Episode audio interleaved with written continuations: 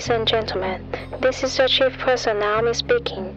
On behalf of Captain Sherry Cheng and his crew, we would like to welcome you on board Sherry Airline, flight number FM 74019. Thank you for choosing Sherry Airline. Shortly after takeoff, we shall be offering you a wonderful time. Should you need any assistance during the flight, please let us know. Thank you.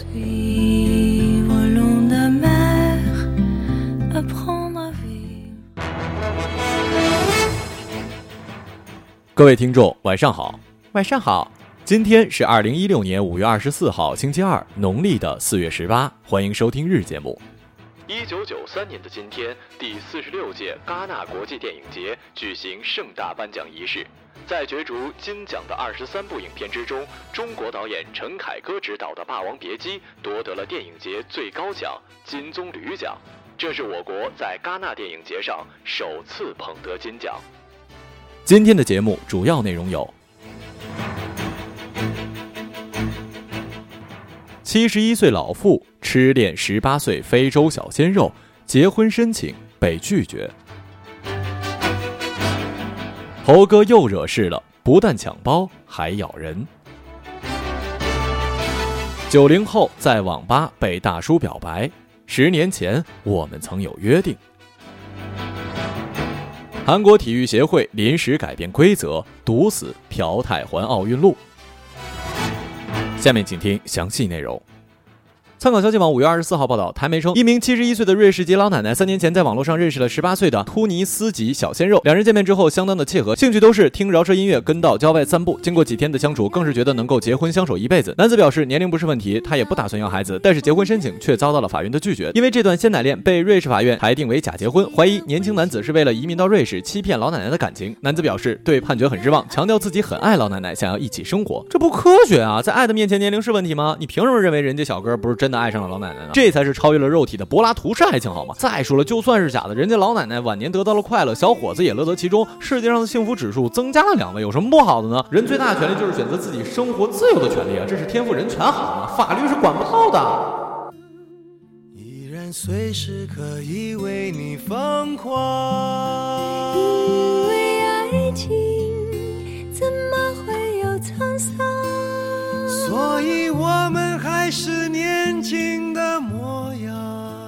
二十二号，网友刘女士爆料称，四川西昌庐山猴子拦路抢包，朋友的小腿还被咬伤了。当时破后发现受害者还在近处，马上扑过来袭击了受害人。而景区的管理局表示，对游客的情况已经登记，并为其报销了医药费。据悉，为了解决猴患问题，去年当地已经捕捉了一百只猴子，分流送到了外地。作为一个去过峨眉山的过来人，我只能说，刘女士你真便宜吧？现在景区的猴子那都成精了，我上次就被大猴子爬到头上了，给我吓的呀！上山前还买竹竿，说是防身，吓唬猴子，呵呵呵了。看见猴子的瞬间我就怕了，你敢打他，他马上叫兄弟整死你！景区的工作人员也说了，正常猴子的体重呢是三十斤，景区的猴子超过了三十公斤，那打你就跟玩儿似的。想想延伸法师都斗不过猴子的，只能说生命是如此的辉煌，生命是如此的精彩呀！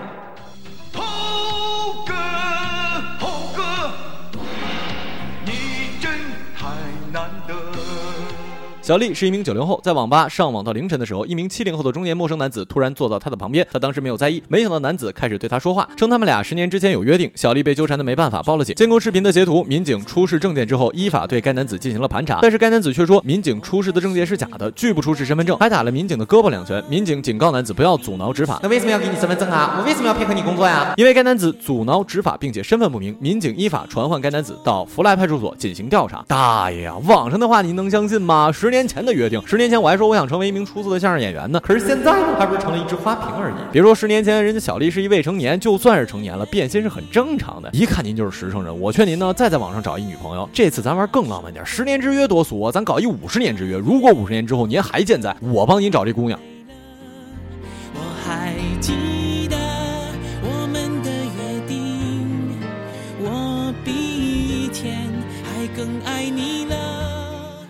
解禁复出的朴泰桓虽然成绩已经达到了奥运标准，但是韩国的双重竞赛规则却让朴泰桓的奥运之路异常的坎坷。为了参加奥运，朴泰桓已经将大韩体育协会告上了国际仲裁法庭。大韩体育协会近日表明了自己的态度，表示根据大韩体育规定的第六十五条第二项规定，运动员只能对最终明确的判决提出抗议。由于韩国仲裁申请书因体育会还未最终定论，所以无法成为被仲裁的对象。而细心的媒体则发现，在三月七号修改的大韩体育会定则中还不存在这一条款，修改是在四月五号，也就是朴泰桓解禁的一个月月做出的修改。所以，大韩体育会的这一规则很难不让人联想到，这是为了专门阻击朴泰桓而设定的。为什么？为什么人家韩流这么强悍？除了韩国人对明星的流水化专业制造，很重要的一点是，人家韩国人对歌手、演员，甚至是体育明星都是零容忍。只有这样，才可以让公众人物更加的客气。出了一件丑闻，你的未来就彻底毁了。这样的环境才能出那么多韩流明星，而不是吸毒吸赢两年之后就可以出来演警察了，好吗？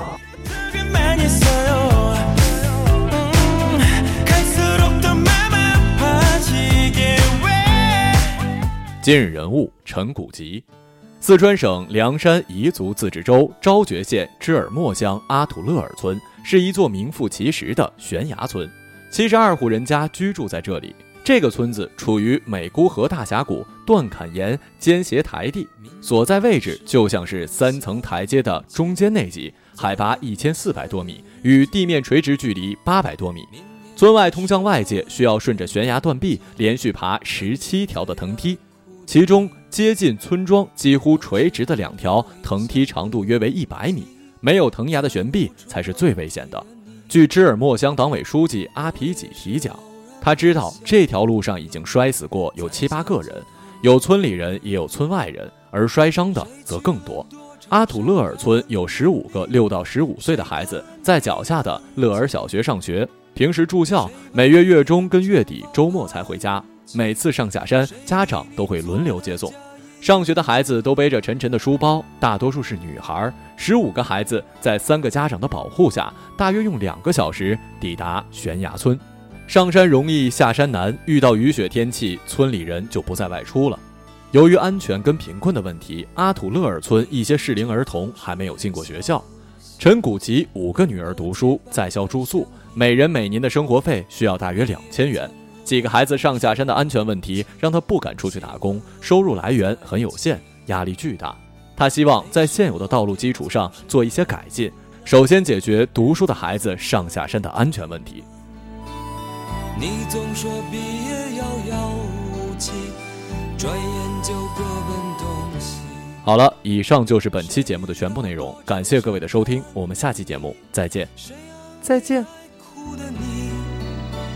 谁看了我给你写的信？谁把它丢在风